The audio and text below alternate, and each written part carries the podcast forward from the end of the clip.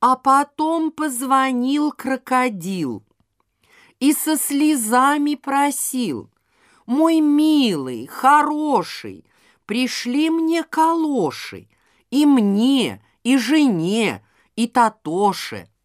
«Постой, не тебе ли на прошлой неделе я выслал две пары отличных калош?»